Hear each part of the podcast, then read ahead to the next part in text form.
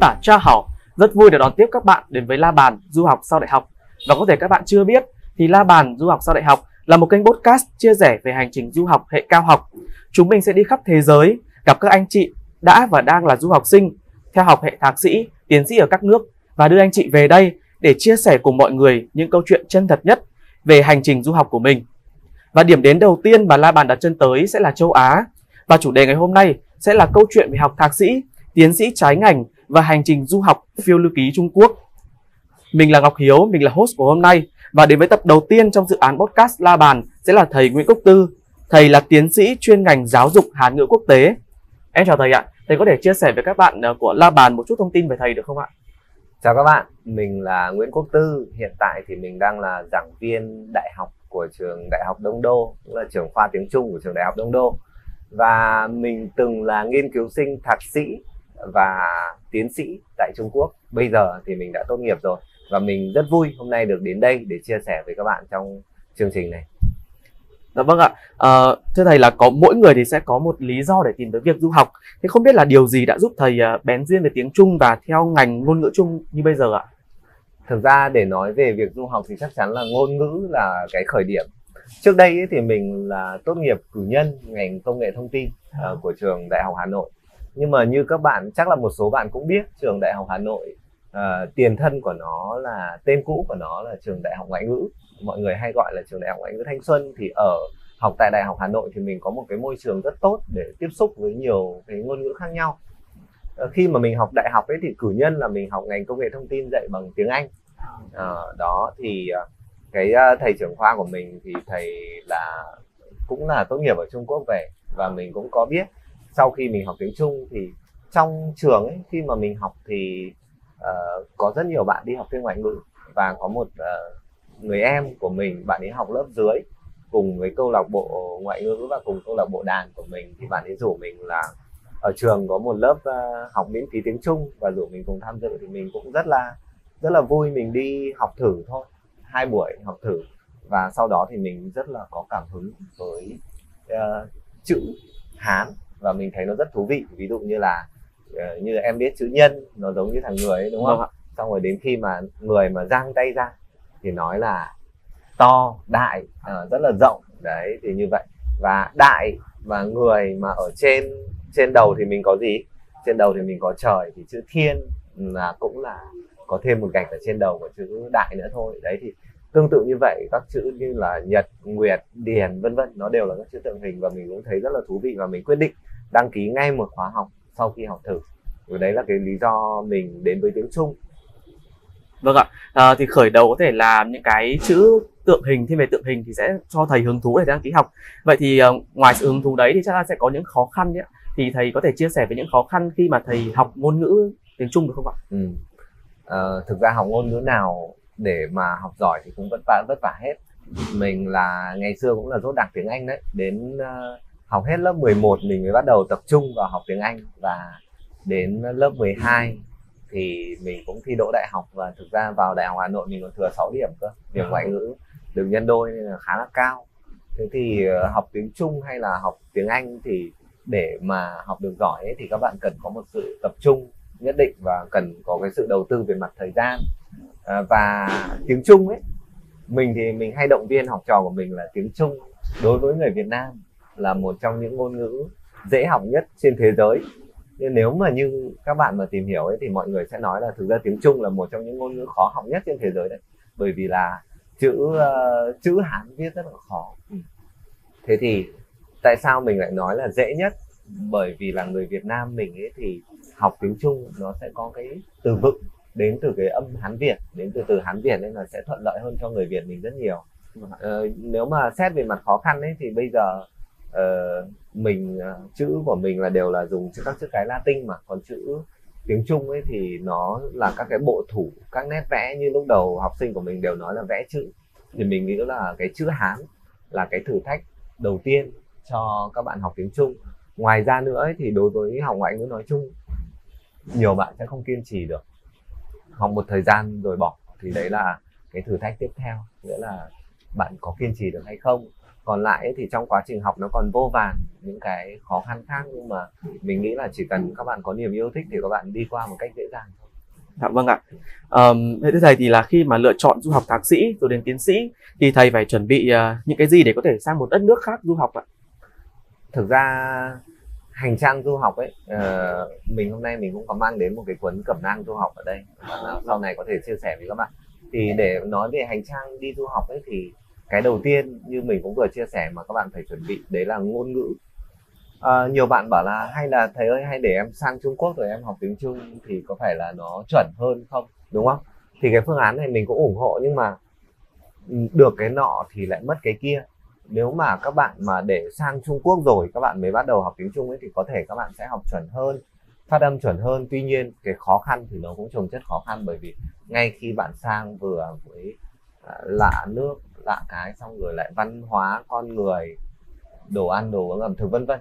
Thì nó đã là một cái vất vả rồi lại trong khi đó bạn lại không hiểu gì nữa về cái ngôn ngữ của người ta nữa thì thì cái việc học của bạn càng trở nên vất vả hơn. Bởi vì người Trung Quốc nói tiếng Anh thì họ nói tiếng Anh cũng bình thường thôi mình không đánh giá quá cao về về cái à, nói tiếng Anh của uh, người Trung Quốc.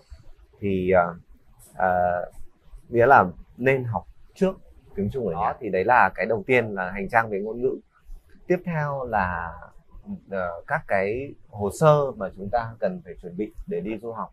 Thì cái này hồ sơ thì nói ra nó dài lắm nhưng mà thầy cũng điểm qua để cho cho các bạn nắm được thôi. Uh, ngoài cái ngôn ngữ đặc biệt là ngôn ngữ thì phải thi chứng chỉ nhá. Thứ hai là các cái bằng cấp mà các bạn sở hữu ví dụ như là bằng tốt nghiệp này rồi bằng điểm này à, đó. Ngoài ra ấy thì cái uh, hộ chiếu ảnh thẻ hồ sơ cơ bản đương nhiên rồi rồi uh, các cái uh, liên quan đến uh, uh, cái chuyên ngành mà bạn học. Ví dụ như bạn học các chuyên ngành nghệ thuật hay là học các cái chuyên ngành nó mang tính đặc thù thì bạn cần có cái chứng nhận mà thành tích về cái lĩnh vực đó. Ờ, còn nếu mà bạn học ngành hán ngữ thì đương nhiên là họ thường chỉ yêu cầu ngành hán ngữ thôi. Ngoài ra thì còn hoạt động ngoại khóa này chứng nhận không phạm tội chứng minh tài chính và một số các cái giấy tờ hồ sơ khác giấy bảo lãnh cho người dưới 18 tuổi chẳng hạn đấy thì những cái giấy tờ đấy nó là phụ thôi. Còn nếu mà xét về các cái giấy tờ chính ấy, thì các bạn chỉ cần là bằng tốt nghiệp bằng điểm hộ chiếu uh, chứng chỉ HSK một vài cái hoạt động liên quan đến hoạt động hoặc là công trình liên quan đến cái ngành mà mình sắp làm nghiên cứu. Bởi vì hôm nay chúng ta chủ yếu nói về nghiên cứu sinh mà. Vâng đấy thì mình chuẩn bị các cái thành tích kết quả về cái mà mình dự định nghiên cứu. Nếu mà có còn nếu mà không có thì thôi có thì sẽ tốt hơn. À, vâng ạ à, em thấy thầy có nhắc tới bảng điểm thì ừ. không biết là thầy có thể chia sẻ một chút về uh, mức GPA mức điểm của thầy ừ. uh, thời học đại học để có thể học thạc sĩ thì sẽ là bao nhiêu À cái GPA này thì thầy không nhớ chính xác đâu nhưng mà đâu đó nó chỉ tầm 7.1 7.2 thì thôi. Đây là một cái điểm tương đối là thấp. Ừ, thầy cũng không ngại chia sẻ cái này để cho các bạn cũng để lấy làm động lực để đỡ khỏi buồn là nghĩa là à chắc là mình phải xuất sắc lắm thì mình mới đi du học được mà mình còn có có một hai môn còn thi trượt cơ.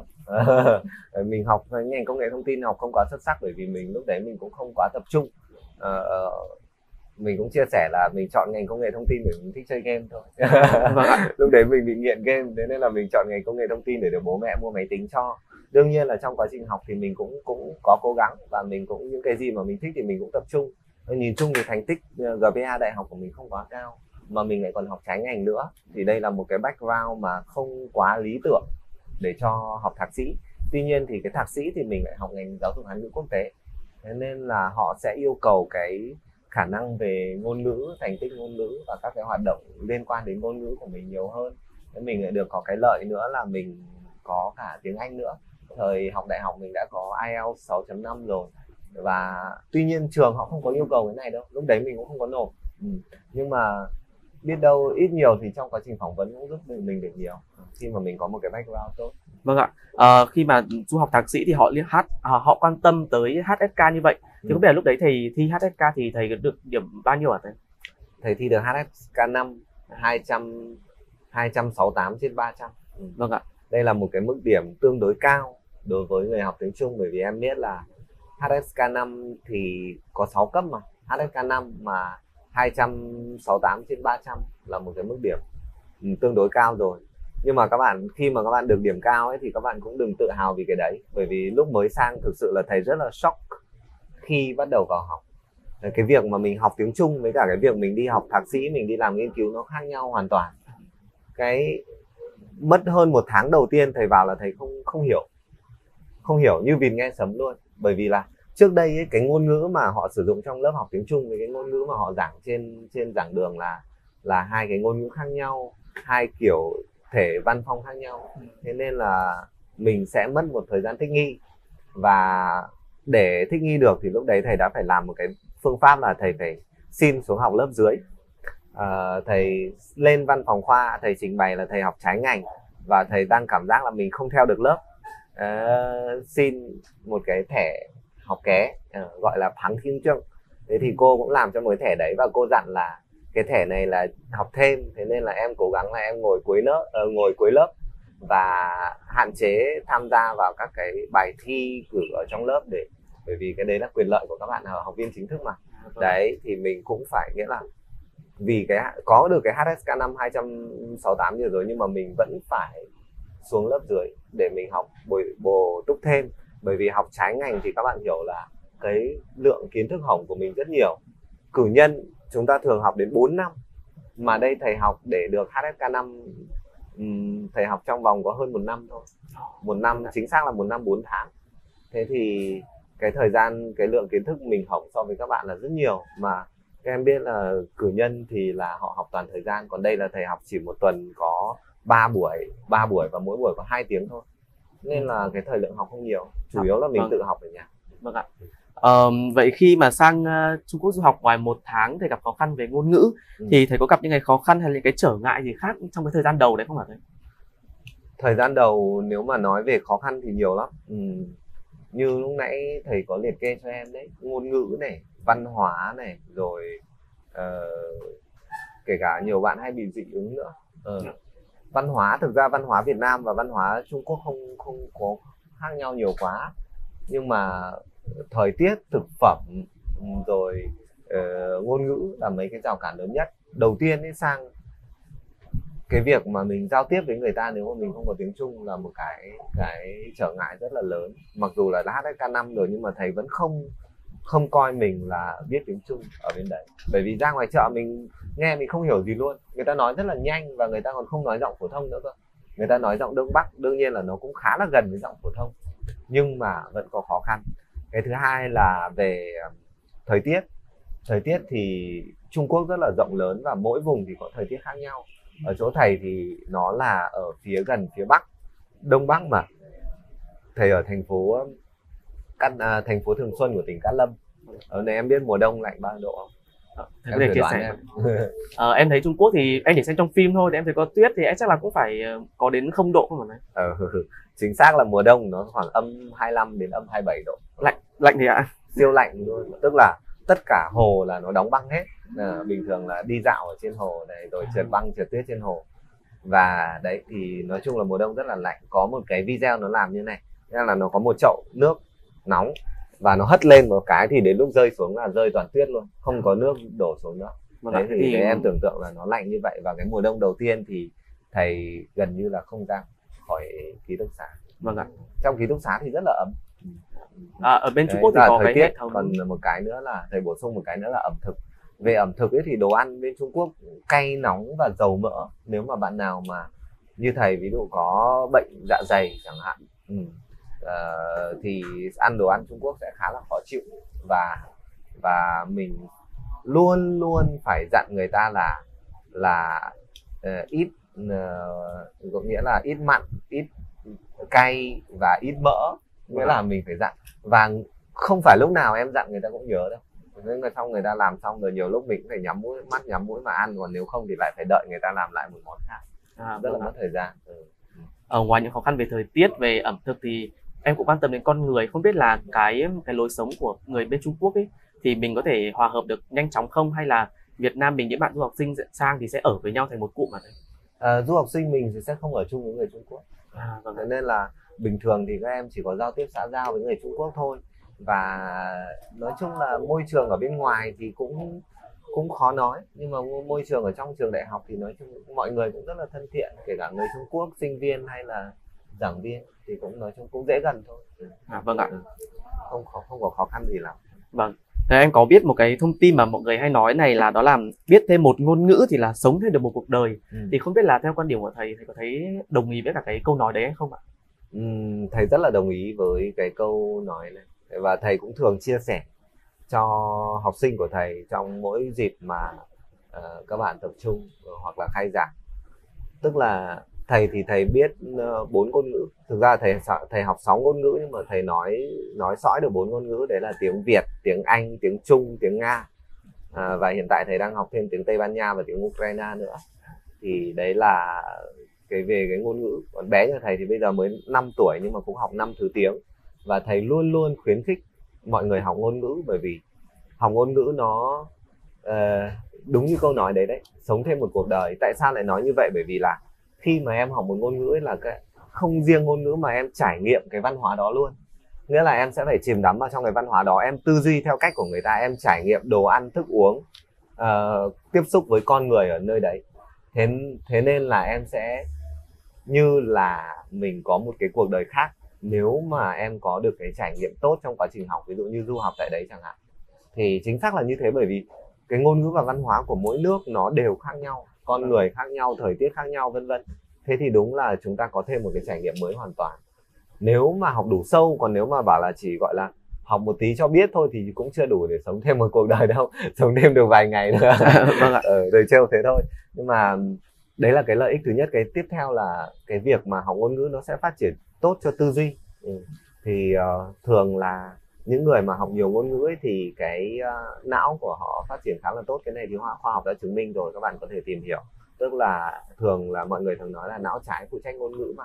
Đấy thì khi mà chúng ta học ngôn ngữ tốt thì cái não của chúng ta cũng sẽ phát triển nhanh linh hoạt hơn.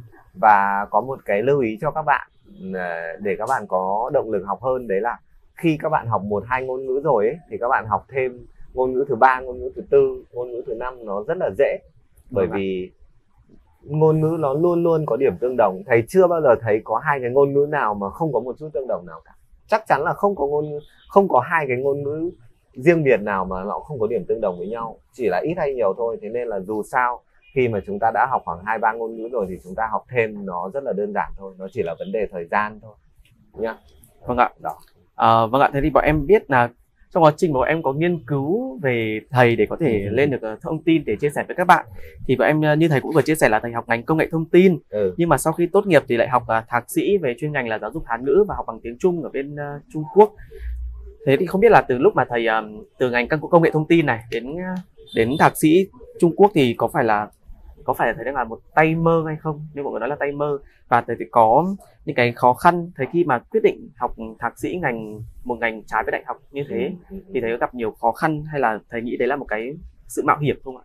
Ờ, tay mơ thì thầy không biết chắc là tin cốt nghĩa là thế nào nghĩa là trái là ngành vâng có nghĩa là như kiểu là thầy đang ờ, am hiểu về một lĩnh vực này ừ. nhưng thầy đi sang một lĩnh vực khác khác hoàn toàn mà nhưng Ừ. mà thầy vẫn quyết định là thầy thử sức với cái đấy à thực thì ra thầy nghĩ là có mạo mạo hiểm hay không? ờ, thực sự là mạo hiểm ừ, nếu mà để nói mạo hiểm hay không thì nói là mạo hiểm còn lý do tại sao ấy thì thầy nghĩ là người định hướng rất là quan trọng. Ừ. tại sao mà bây giờ ở nước ngoài họ hay có những cái gọi là ờ, coaching một một ấy? Ừ. cái này cái này rất là quan trọng. Nghĩa là khi mà các bạn trẻ quyết định lựa chọn cái con đường hướng cho tương lai ấy, đa phần là do người định hướng thôi.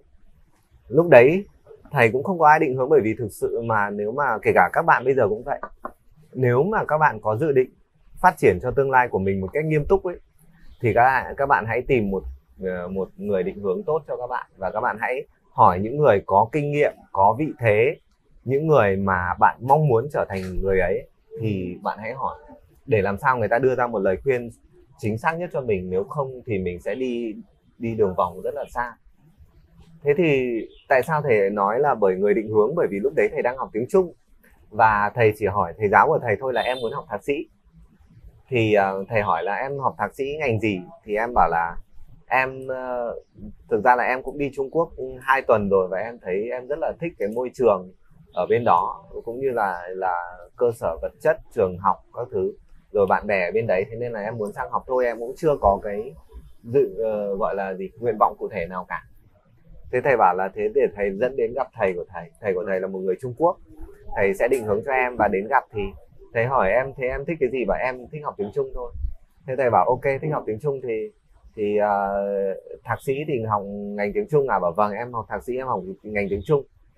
Thế là cứ thế thầy đăng ký luôn cho ngành giáo dục hàn ngữ quốc tế. Và sau đó thì um, khi trúng tuyển rồi mình mới hỏi thầy ấy, thì thầy bảo là cái uh, thạc sĩ uh, học bổng khổng tử ấy thì chỉ có ngành giáo dục hàn ngữ quốc tế thôi. Thế nên là thầy học đăng ký cái ngành này cho em. Ở trong chương trình học thì nó cũng có Hán ngữ cao cấp uh, nhưng mà ở thời gian thực sự đến lúc thầy học ấy thì thầy phát hiện ra là cái Hán ngữ cao cấp nó chỉ là một môn trong rất nhiều môn ở chương trình học thôi. Và đó là lý do tại sao mà thầy phải xin xuống lớp dưới học kẻ. Bởi vì là nó khác xa so với cái tưởng tượng của mình. Nên là thầy mới bảo là cần một một người để coach cho mình để dẫn đường để chỉ hướng cho mình những cái anh chị đi trước để tư vấn cho mình. Bởi vì nhiều khi cái cái suy nghĩ của mình với cái thực tế nó khác nhau khá là nhiều đấy. Nhưng mà thầy cũng không trách thầy của thầy đâu ý là ý là nếu mà biết trước ấy, thì mình sẽ chuẩn bị tâm lý được tốt hơn uh, và và mình chuẩn bị hồ sơ được tốt hơn cũng như là mình có cái định hướng cụ thể cho tương lai hơn. Đấy thì đấy là kể cả là chọn trường chọn khu vực loại học bổng hay là chuyên ngành tất cả đều là thầy của thầy tư vấn cho thầy và chọn thay cho thầy. Thì thì đấy đấy là cái tầm quan trọng của người định hướng. Vâng ạ. Ừ. thế thì khi mà thầy uh, biết đấy là cái quyết định mạo hiểm thì thầy có nghĩ đến vấn đề là nếu mà có nghĩa là thầy bây giờ là thành công với các quyết định đấy ừ. thì không sao nhưng thầy có lúc đấy thì có nghĩ là nếu mà lỡ mình uh, thất bại mình du học không thành công thì sẽ đi theo một cái hướng nào khác không ạ? Uh, thầy không suy nghĩ quá nhiều đâu. Thầy là một người khá là tích cực. Thầy thường nhìn về các cái khía cạnh tích cực thôi. Thì um, không có lựa chọn nào lựa chọn không có đúng với sai. Quan điểm ừ. của thầy là vậy. Nếu mà khi mà các em đã quyết định lựa chọn rồi và quyết tâm theo cái lựa chọn của mình thì thành công nhất định sẽ đến sớm hay muộn thôi chứ còn không phải là mình mình um, chỉ làm sai một lựa chọn mà mình lãng phí một cuộc đời. Bởi vì um, trong cuộc đời nó có nhiều cơ hội lắm. Mình không lựa chọn đúng ở chỗ này thì có thể trong tiếng trung nó có một cái câu nói là tái ông thất mã ừ tức là tái ông thất mã, ở đằng sau nó là, tức là ý nó là không biết là phúc hay là họa. Kể cả em có chọn cái này rồi mà sau em phát hiện ra là, ồ, mình chọn sai rồi, lúc đấy mà mình chọn cái kia ấy thì chắc là ngon rồi. Nhưng mà không chắc đâu. Có khi lúc đấy em lại chọn cái kia nó lại còn thảm hại hơn thì sao? Thế nên là các em luôn luôn hãy, khi mà mình đã ra quyết định rồi và đặc biệt là được người khác tư vấn rồi ấy, thì em hãy quả quyết theo cái lựa chọn đấy và cố gắng làm đến cùng thì thầy tin chắc là sẽ thành công thôi chứ thầy chưa bao giờ nghĩ là nghĩ là giá mà mình thất nếu mà mình thất bại thì sẽ thế này thế kia à, dạ, vâng ạ như thầy vừa chia sẻ thì em có ừ. chú ý đến phần học bổng ừ. là thầy đã được học bổng khi học thạc đi uh, quyết định là du học thạc sĩ đúng không ạ? Ừ. Em nghĩ là cũng rất nhiều các bạn theo dõi La Bàn cũng sẽ quan tâm đến học bổng và cái chương trình học ở bên ừ. uh, Trung Quốc. Ừ. Thì không biết là thầy có thể chia sẻ cho em và cho các bạn của La Bàn biết được cái thông tin về à, du học Trung Quốc không ạ? Ừ. Thực ra để mà nói về uh, du học Trung Quốc ấy thì mình nghĩ bây giờ đang là cái cơ hội một trong những nước mà họ có cái học bổng tốt nhất dành cho sinh viên quốc tế nếu mà các bạn nào có tìm hiểu ấy thì có thể biết được là du học Trung Quốc họ có thể miễn học phí miễn ký túc xá miễn bảo hiểm y tế và phát thêm tiền hàng tháng cho mình như là đi làm luôn họ có thể phát cho mình từ 9 triệu đến 13 triệu một tháng thậm chí là như của thầy học bổng chuyên gia là họ phát đến 35 triệu một tháng. Thì đấy là cái trợ cấp. Thế thì các bạn sẽ các bạn nếu mà lần đầu nghe thấy thì thường hay hỏi thầy là làm gì có làm gì có chuyện mà họ lại có cái chế độ học bổng hấp dẫn như thế? Bởi vì ngày xưa ấy, như các bạn à, bởi vì ngày xưa ấy, như các bạn thường biết ấy, là học bổng toàn phần ấy, thì nó chỉ có miễn hết học phí thôi chứ đâu mà lại còn chu cấp cho mình cả ký túc xá rồi bảo hiểm y tế rồi lại còn cả mua vé máy bay cho mình đi lại đối với học bổng chuyên gia hay là phát sinh hoạt phí hàng tháng với đa phần các loại học bổng ừ, toàn phần nữa. Thì đây là loại học bổng toàn phần ở bên Trung Quốc. Tức là thực sự chế độ đãi ngộ họ tốt như vậy nhưng mà không phải ai họ cũng cấp. Nghĩa là chế độ học bổng tốt nhưng mà em phải đủ điều kiện để họ xét duyệt đủ điều kiện về hồ sơ đủ điều kiện về uh, thi thi cử phỏng vấn. Rồi sau khi xét năm ba bảy vòng họ mới quyết định là cấp học bổng cho em. Và khi họ đã cấp học bổng cho em rồi thì em hoàn toàn được hưởng những cái cái ưu đãi như vậy. À, vâng ạ. À, không biết thì uh, hầu như là trường nào bên Trung Quốc sẽ đều có học bổng đấy hay là nó chỉ với cả một số địa phương hay là một số trường thôi không phải trường nào cũng có học bổng uh, các trường đại học bên Trung Quốc thì nhiều lắm hàng nghìn trường đại học và cao đẳng cơ. Nếu mà thầy nhớ không nhầm thì có khoảng hai nghìn người trường đại học cao đẳng cơ. Tuy nhiên ý thì các học bổng nó sẽ rơi vào các cái trường tốt. Ừ. các cái trường tốt thì họ sẽ có cái chế độ học bổng nhiều hơn là các cái trường thấp. Đương nhiên là không phải trường thấp thì không có nó còn tùy theo chính sách của địa phương và chính sách của trường nữa. Nhưng mà đa phần các trường xếp top thì đều có học bổng. Ừ. Ờ, thanh hoa bắc đại cũng có học bổng nhưng mà cũng thanh hoa bắc đại là hai trường top 1, top 2 ở trung quốc. Họ cũng có học bổng nhưng mà đương nhiên các trường càng cao thì cái cái tỷ lệ trọi lại càng cao. Xin học bổng vào đấy thì lại càng khó. Thậm chí là xin vào đấy học tự phí cũng khó. Thế nên là khi mà thầy tư vấn lựa chọn các cái học bổng du học Trung Quốc cho các bạn thì thầy thường sẽ là dựa theo hồ sơ của các bạn để tư vấn cái nguyện vọng phù hợp cho các bạn chứ không phải là ai đăng ký cũng vào một chỗ vào một trường mà có thể trúng tiền được em ạ. Dạ vâng ạ. Ừ. À, như uh, thầy có đăng ký học bổng này, được học bổng cũng như là bây giờ thầy đang tư vấn cho các bạn thì uh, theo thầy là tỷ lệ chọi giữa sinh viên Việt Nam với sinh viên quốc tế mà giành được học bổng thì có cao không ạ thầy? Ừ, các bạn đừng buồn nhé nhưng mà sinh viên Việt Nam là không không có lợi lắm trong việc xin học bổng du học tại Trung Quốc đâu dạ. bởi vì là sinh viên Việt Nam mình là một nước láng giềng. Ừ. và cái số lượng sinh viên Việt Nam đăng ký học bổng tại Trung Quốc khá là đông thế nên là tỷ lệ trọi tỷ lệ trúng tuyển của sinh viên Việt Nam so với sinh viên quốc tế là cao. Thế nhưng mà lại có một tin vui cho các bạn. Một tin buồn và một tin vui tức là so với sinh viên Trung Quốc ấy, thì sinh viên Việt Nam có tỷ lệ đỗ vào các trường tốt ở Trung Quốc cao hơn rất nhiều. Ví dụ như là Thanh Hoa, Bắc Đại, Phúc, Phúc Đán, Giao thông Thượng Hải, Nam Kinh vân vân những trường này thì sinh viên Trung Quốc thực sự là những học sinh giỏi cấp uh, huyện cấp tỉnh mà vào đấy còn khó ấy. Ừ. À, như chúng em có tìm hiểu thì bên những nước châu Âu thì họ có những cái mức học bổng là 20%, 30%, 100%. Vậy thì không biết là bên à, Trung Quốc như thầy đã theo học cũng như là thầy đã tư vấn cho các bạn thì nó có chia mức như vậy không ạ thầy? Như thầy vừa chia sẻ đấy, học phí ở bên này họ là thường là miễn luôn. Đa phần các loại học bổng là họ miễn luôn, tức là miễn 100% luôn. Còn học bổng ấy thì nó sẽ chia ra làm học bổng toàn phần và học bổng bán phần. Như ở bên phương Tây ấy là toàn phần là miễn 100% học phí đúng không? Và bán phần là họ miễn một phần học phí nhưng mà đối với Trung Quốc thì thì mọi người thường định nghĩa khác tức là uh, toàn phần là miễn học phí miễn ký túc xá miễn bảo hiểm y tế và phát tiền hàng tháng thì đấy là toàn phần còn bán phần là không phát tiền hàng tháng và có thể các cái kia sẽ cấp hoặc là không. Kể cả những cái học bổng mà kém nhất ý, thì thường họ cũng miễn gần hết học phí rồi thậm chí là đa phần các loại học bổng bây giờ mà mà uh, thầy hay uh, tư vấn cho các bạn ấy là miễn học phí miễn ký túc xá miễn bảo hiểm y tế. Có thể là nếu mà các bạn ấy thành tích của bạn ấy không tốt hoặc là các trường cái loại học bổng đấy nó không tốt thì nó sẽ là không phát sinh hoạt phí hoặc là phát ít sinh hoạt phí chỉ phát cho mình khoảng độ 1.000 tệ 1.500 tệ một tháng thôi hoặc là loại học bổng tốt nhất là phát cho mình đến uh, 2.500 3.000 3.500 hoặc là đến học bổng chuyên gia tân hán học phát cho mình một vạn một tháng đấy thì đấy là nói về sinh hoạt phí thôi còn học phí thì em yên tâm là đa phần các loại học bổng nếu mà mình xin được là sẽ miễn 100% học phí nhé. Vâng ạ. Để có thể là nhiều bạn sau khi nghe la bàn xong rồi sẽ tìm đến thầy tư vấn đi Trung Quốc nhiều hơn đấy ạ. Ờ ok. Vâng ạ. Thực à, ra thì cũng có có nhiều lựa chọn cho các bạn. Bây giờ các bạn chỉ cần tìm tư vấn du học Trung Quốc là có rất nhiều đơn vị thì các bạn không nhất thiết là là phải thầy tư vấn mà các bạn cứ có ví dụ như là giáo viên này hay là các cái đơn vị mà các bạn cảm thấy phù hợp thì cũng được. Ừ. Vâng ạ. À, thì vừa rồi là cái học bổng nói chung thế còn riêng về ngành ngôn ngữ Trung Quốc như là thầy theo học thì có nhiều học bổng và nhiều trường có những học bổng tốt như thế hay không thì thầy có thể giới thiệu cho các bạn một số những cái địa điểm à, nghĩa là để mà học ngành ngôn ngữ Trung Quốc đúng không? Vâng ạ. Học ngành ngôn ngữ Trung Quốc thì ở bên Trung Quốc đa phần các trường đều có ngành này trừ các cái trường nó đặc thù ví dụ như là trường nghệ thuật hay là trường uh, hóa học kỹ thuật gì gì mình ví dụ như vậy thì nó ít thôi. Còn đa phần các trường đại học tổng hợp đều có đào tạo ngành ngôn ngữ chung và đặc biệt là khối trường sư phạm. Ừ, khối trường sư phạm thì đều có cái này. Thì uh, tùy theo các bạn nhé các bạn có thể bạn nào mà muốn uh, học tiếng Trung được chuẩn ấy thì mình nghĩ là các bạn nên ra phía Bắc học về thường thì uh, họ lấy cái cái ngữ âm của Bắc Kinh và cái cái ngữ âm ngữ pháp của Bắc Kinh và các tỉnh phía Bắc làm chuẩn mà. Thế nên là ra phía Bắc học thì sẽ chuẩn hơn.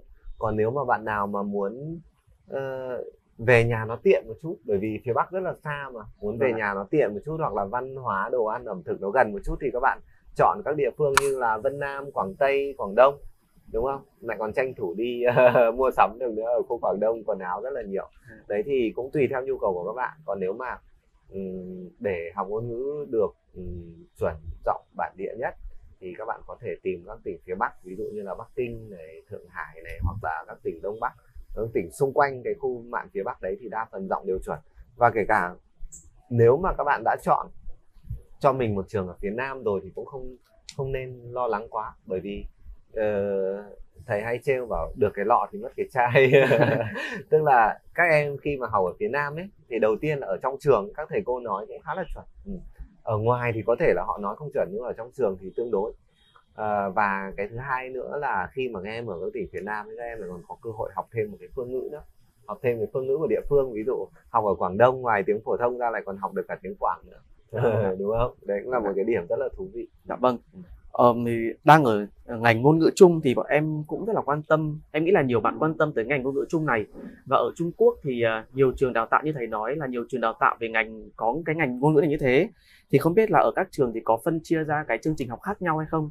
Hay là đều sẽ có những cái cái khung chương trình giống nhau cũng như là khung cái chương môn học. trình ở khung chương trình và môn học về cơ bản là giống nhau Vâng ạ. nhưng mà à, cái à, đề cương chi tiết thì các trường nó có thể sẽ khác biệt một chút tên môn thì nó cũng khá là gần gần nhau đấy nhưng mà thầy phải chú ý lại với các bạn một chút là nếu mà các bạn xác định xin học bổng ấy thì um, cái ngành giáo dục Hàn ngữ quốc tế nó sẽ là nhiều học bổng nhất bởi vì bây giờ họ đang muốn đẩy mạnh cái tiếng Trung ra nước ngoài mà thế nên là ngành giáo dục Hàn ngữ quốc tế là ngành trọng điểm cấp học bổng thế nên là các bạn sẽ có ưu thế hơn đương nhiên là các bạn muốn học ngành gọi là tiếng Trung là hai ngữ语言文学tức là ngôn ngữ và văn học Trung Quốc này hay là ứng dụng ngôn ngữ học này hay là đấy các cái ngành khác thì nó liên quan trực tiếp đến tiếng Trung hơn. Thì các bạn cũng có thể lựa chọn nhưng mà cái học bổng nó không được nhiều như vậy cái tỷ lệ cạnh tranh nó cũng sẽ cao hơn. Còn ngành giáo dục hán quốc tế thì uh, ít nhất là trong mấy năm gần đây thì cái tỷ lệ trúng tuyển của các bạn cũng cao hơn so với các khối ngành kinh tế và các khối ngành khác. Ừ. Dạ vâng ạ. Ờ, thầy à, du học thạc sĩ cũng như là tiến sĩ rồi cũng là học ngành giáo dục Hàn ngữ quốc tế thì không biết là chương trình học của hai ngành này thì sẽ có những cái môn như nào cũng như là sau khi mà thầy học tiến sĩ xong và các bạn khác cũng có thể đăng ký học thạc sĩ tiến sĩ ngành này thì sẽ có cơ hội việc làm như thế nào ạ thầy? Ờ, đầu tiên là về cái ờ, các cái môn học và Vâng thứ hai là về cơ hội việc làm đúng không? Về cái ờ, môn học ấy thì ngành giáo dục hán ngữ quốc tế này nó sẽ tập trung vào giảng dạy thì các bạn sẽ có các cái môn ví dụ như là quản lý lớp học, ờ, thiết kế giáo trình, giáo án, rồi à, so sánh đối chiếu ngôn ngữ, rồi các cái môn liên quan đến ngữ âm, ngữ pháp, từ vựng. Ừ và cả một số cái liên quan đến Hán cổ ví dụ như là luận ngữ nữa rồi Hán ngữ cao cấp ờ, văn hóa nghệ thuật ừ, truyền thống Trung Quốc ví dụ như là cắt giấy này rồi thư pháp vẽ tranh Trung Quốc vân vân. Thì đấy là một số các cái môn mà các bạn sẽ được học để trang bị cho các bạn một kiến thức kiến thức đầy đủ nhất khi các bạn đứng lên trên bục giảng để làm một giáo viên Hàn ngữ quốc tế. Dạ. còn về cái cơ hội việc làm ấy thì nhiều bạn hay có một chút hiểu lầm tức là em học giáo dục Hàn ngữ quốc tế là ra là bắt buộc em phải làm giáo viên tiếng Trung hay không? Thì câu trả lời là không bắt buộc em phải làm đây là cái định hướng của ngành nhưng mà thầy có chia sẻ cho các bạn một chút tức là cái con số người sinh viên tốt nghiệp ra làm đúng ngành ở Việt Nam, Trung Quốc và một số nước, nước lân cận ấy, nếu mà thầy không nhầm thì chỉ chưa đến 40%. Tức là kể cả các em học ngành công nghệ thông tin hay ngành tài chính, ngành các cái ngành khác thì các em ra trường làm đúng ngành sẽ rất ít. Nên ngành giáo dục Hán ngữ quốc tế cũng không ngoại lệ, tức là chỉ có chưa đến một nửa ờ, chưa đến một nửa là họ ra họ sẽ làm cái ngành này. Còn lại thì các em cũng có rất nhiều các cơ hội công việc ở các cái lĩnh vực khác. Ví dụ như là uh, xuất nhập khẩu này, thu mua hoặc là làm việc uh, văn phòng ở các doanh nghiệp Trung Quốc hoặc là các em cũng có thể học thêm các cái khóa nghiệp vụ ngắn hạn. Ví dụ như là kế toán này uh, tài chính hay là tư vấn luật gì đấy thì các em sẽ học cái chuyên môn trong một cái khóa đào tạo ngắn hạn hoặc là dài hạn nếu mà có điều kiện. Sau đó thì các em sẽ làm các cái công việc liên quan đến tiếng Trung thì đấy là một cái lựa chọn rất tốt cho các bạn làm cái ngành giáo dục Hàn quốc tế khi mà ra trường bây giờ ấy thì thầy vừa là giảng viên đại học và cũng vừa làm doanh nghiệp ở bên ngoài nhưng mà thực ra cái công việc của thầy nó liên quan nhiều hơn về quản trị doanh nghiệp và trường và và trường học chứ nó không liên quan đến giảng dạy quá nhiều đấy, thế nên là ạ. uh, đấy là một cái gọi là báo tỉ tức là tối thiểu tức là không tìm được việc gì khác là mình vẫn có thể đi dạy được bởi vì uh, chia sẻ thật với các bạn là để mà làm giàu từ việc dạy học thì tương đối khó. Thế nên là nhiều người người ta hay chọn kinh doanh thay vì làm giàu. À, thầy, thầy xin lỗi nghĩa là họ nhiều người thì hay chọn kinh doanh thay vì dạy học. Đương nhiên là dạy học nếu mà mình dạy tốt mình có tiếng trong nghề thì cũng cũng là một cái uh, cơ hội nghề nghiệp rất tốt cho mình rồi. Vâng ạ. À, có một cái thông tin um, vui vui. Tại vì em cũng không phải là học hai trường này thì em cũng chỉ là thông tin nghe được từ bạn em Ừ. à, ở Việt Nam ta hay còn nói là nếu mà muốn học ừ, tiếng Trung học ngôn ngữ để mà giảng dạy thì sẽ học ở bên đại học ngoại ngữ Ừ. còn nếu mà học ờ, thiên về phiên biên dịch thì mọi người sẽ tìm đến đại học Hà Nội Ừ. thế không biết là ở ở từ cái từ cái thông tin này thì ở Trung Quốc có những cái chia chia ra hai bên như vậy không ạ thầy? Ờ, biên phiên dịch và giảng dạy đúng không? Vâng ạ. Ờ, em nói là nếu mà giảng dạy thì nên học trường nào? Ờ, đấy là thông tin em nghe được thì giảng dạy sẽ học đại học ngoại ngữ. Ờ, còn nếu mà biên phiên dịch thì lại học sang bên Hà Nội đúng vâng ạ. rồi. Thế thì ờ, thực ra cái này thì cũng là mình cũng không có đúng có sai đâu cũng mọi người cũng nghe để tham khảo thôi. Theo quan điểm của mình ấy thì về về sư phạm thì đại học ngoại ngữ đại học quốc gia thực sự là họ làm cái ngành sư phạm rất là tốt. Ừ. còn biên phiên dịch thì đại học hà nội dạy cũng tốt thì cái này là là là cũng là một cái thông tin cũng đáng để các bạn tham khảo. Ngoài ra ấy, thì bên bên trung quốc cũng như vậy thì, ờ, các bạn hay hay nhầm giữa cái trường đại học ngôn ngữ bắc kinh với trường đại học ngoại ngữ bắc kinh đấy. Thì uh, mọi người hay là, là hai trường này khác gì nhau và nếu mà học ngôn ngữ chung thì nên học trường nào? Thì ừ, thầy chia sẻ trên góc độ quan điểm cá nhân của thầy thôi nghĩa là trường đại học ngôn ngữ Bắc Kinh ấy là cái trường trọng điểm để họ đào tạo cái ngôn ngữ Trung Quốc cho người nước ngoài. Đây là cái nhiệm vụ chính của trường. Còn trường đại học ngoại ngữ Bắc Kinh thì nhiệm vụ chính của họ sẽ là đào tạo ngoại ngữ cho người Trung Quốc và đương nhiên họ cũng sẽ đào tạo cả tiếng Trung cho người nước ngoài nữa. Nhưng mà đó không phải là cái cái thế mạnh nhất của trường như là đại học ngôn ngữ Bắc Kinh thì Vâng nếu mà các bạn mà muốn đến Trung Quốc ừ, học ừ, ngôn ngữ thì các bạn có thể tham khảo trường đại học ngôn ngữ Bắc Kinh còn đương nhiên trường đại học ngoại ngữ Bắc Kinh thì nhiều thầy cũng biết nhiều bạn học ở đấy ra và các bạn bảo là cái chương trình đào tạo bên đấy cũng rất là tốt. Nhưng mà cạnh tranh thì cũng tương đối cao. Ừ, cạnh tranh tương đối cao. Và ờ, đó là cái thông tin tham khảo. Ngoài ra thì các bạn cũng ngoài đại học ngôn ngữ Bắc Kinh đại học ngôn ngữ Bắc Kinh bây giờ sinh viên Việt Nam cũng rất là đông. Một Vâng trong những trường đông sinh viên Việt Nam nhất ừ, Trung Quốc. Thì các bạn cũng có các lựa chọn các trường khác cũng dạy ngành ngôn ngữ tiếng Trung này cũng rất là tốt. Ví dụ như là đại học ờ, ờ, sư phạm Hoa Đông Thượng Hải đại học sư phạm Bắc Kinh đại học Nam Kinh rồi ờ, ờ, rất nhiều trường về cái ngành sư phạm. Còn trường tổng hợp như là ờ, Phúc Đán rồi Nam Khai các thứ các bạn cũng đều có thể tham khảo rất rất nhiều trường. Ừ. cứ nếu mà thành tích của bạn tốt ý, thì bạn cứ đi từ trên top cao xuống. Còn nếu mà thành tích của bạn kém một chút ý, thì bạn đi từ dưới top dưới lên vâng ạ. Vâng ạ thì từ những cái chia sẻ của thầy về các trường học cũng như là về chương trình học ở Trung Quốc thì em nghĩ là các bạn đã có những cái thông tin để tham khảo thêm. Nhưng mà còn một phần nữa đó là phần học bổng. Chắc chắn là các bạn cũng rất quan tâm đúng không ạ? Ừ. thì thầy có thể chia sẻ làm hồ sơ của thầy chuẩn bị để có thể đăng ký nhận được học bổng thạc sĩ hoặc là học bổng tiến sĩ ở bên Trung Quốc là gì không ạ?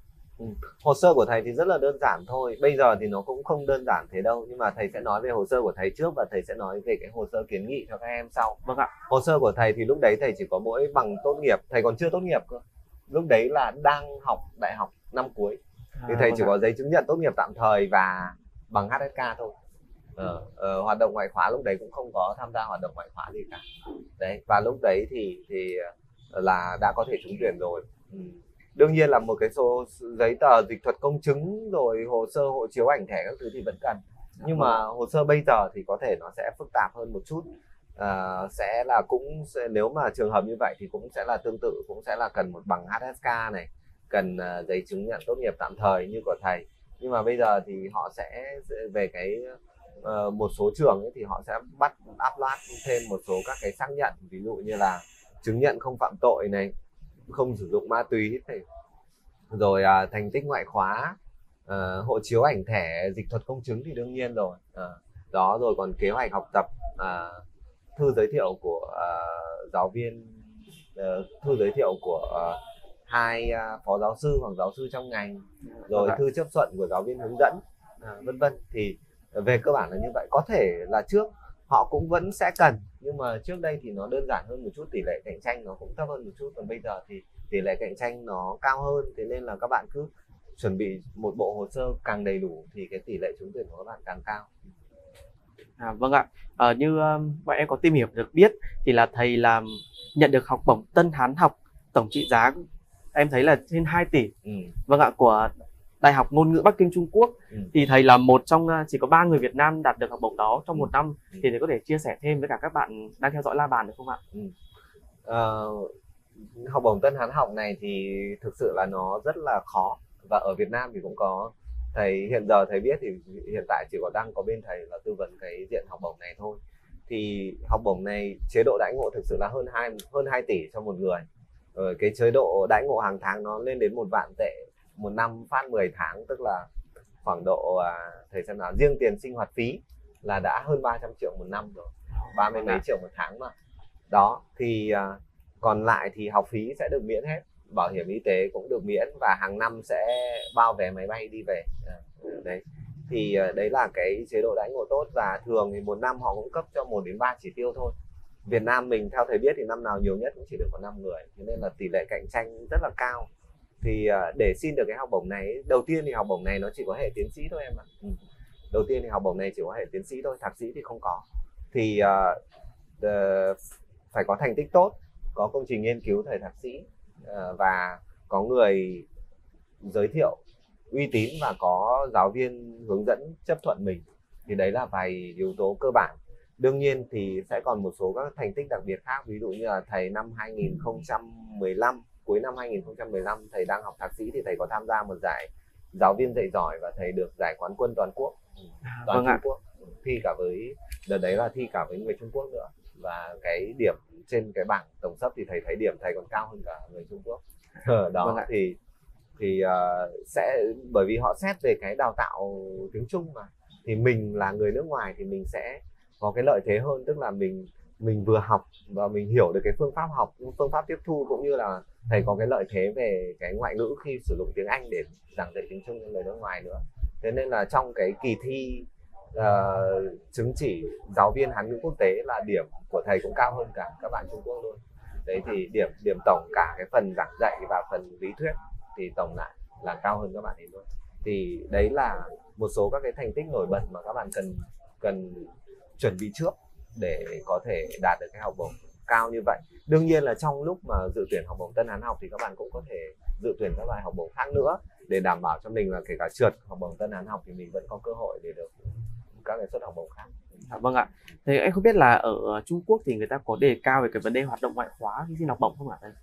hoạt động ngoại khóa khi xin học bổng thì ờ, cái này thì thường các nước châu Âu phương Tây thì họ sẽ quan tâm hơn hiện giờ thì Trung Quốc cũng bắt đầu xem xét các cái yếu tố này khi mà họ có nhiều ứng viên và đối với thành tích tương tự nhau thì cái bạn nào mà có hoạt động ngoại khóa ấn tượng hơn thì sẽ được ưu tiên hơn À, vâng ạ. đó thì ờ, không cần quá nhiều về hoạt động ngoại khóa thì mình cần cần các bạn không cần quá nhiều mà cần chất lượng nghĩa là hoạt động ngoại khóa chất lượng có ờ, nếu mà liên quan trực tiếp đến chuyên ngành học thì được càng tuyệt vời À, dạ vâng ạ.